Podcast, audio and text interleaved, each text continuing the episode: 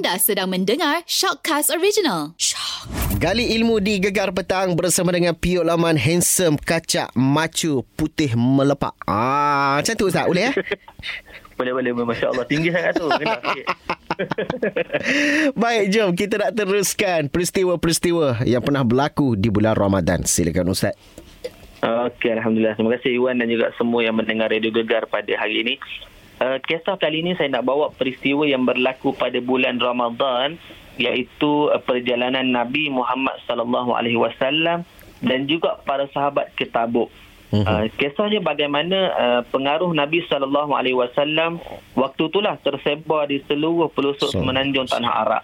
Uh, bila Islam telah berkembang makin berkembang makin berkembang maka pengaruh Nabi ni makin besar makin besar makin besar menyebabkan uh, tamparan hebatlah kepada Rom pada waktu itu. Uh-huh. Uh, pada waktu itu Rom paling besar kuasa. Betul. Ataupun boleh boleh dikatakan sebagai yang yang kontrol pada waktu itulah uh-huh. yang mhm. rasa diri ini hebatnya adalah Rom. Ya. Yeah.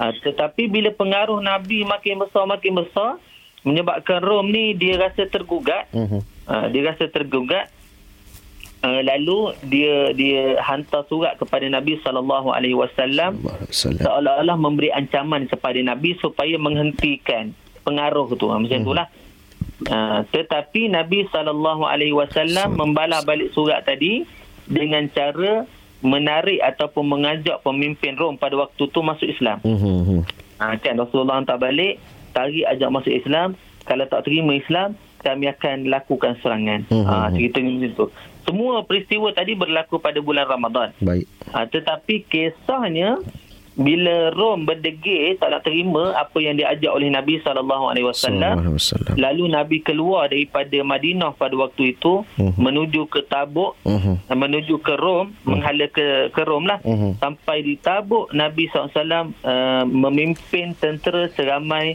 30,000 orang. Huh, ramai. Oh.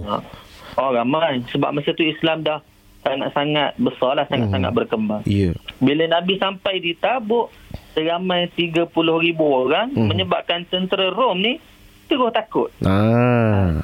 Ah, terus takut dan uh, tidak berlaku peperangan di situ hmm. dan uh, adalah perjanjian antara Rasulullah dan juga Rom pada waktu itu. Yeah. Dan mereka ni berjanji untuk taat di bawah pemimpin di bawah kepimpinan Nabi lah. Yeah. Dan juga mereka ni berjanji juga untuk bayar cukai kepada kepimpinan Rasulullah sallallahu alaihi wasallam.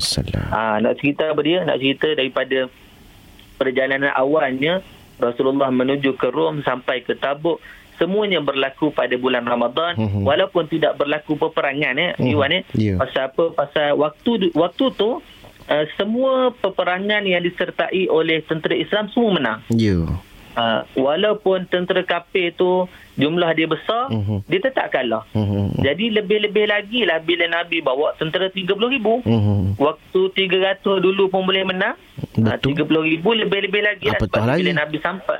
Ha, apa tak lagi? Uh-huh. Maksudnya bila Nabi sampai 30 ribu tu menyebabkan dia orang terus takut lah. Uh-huh. Sebab dah lah tentera Islam lagi satu dalam keadaan jumlah yang besar. Uh-huh. Ha, jadi semua peristiwa tentang Rasulullah menghala kerum sampai ke tabuk tadi berlaku pada bulan Ramadan. Okey okey okey baik terima kasih ustaz. Sama-sama.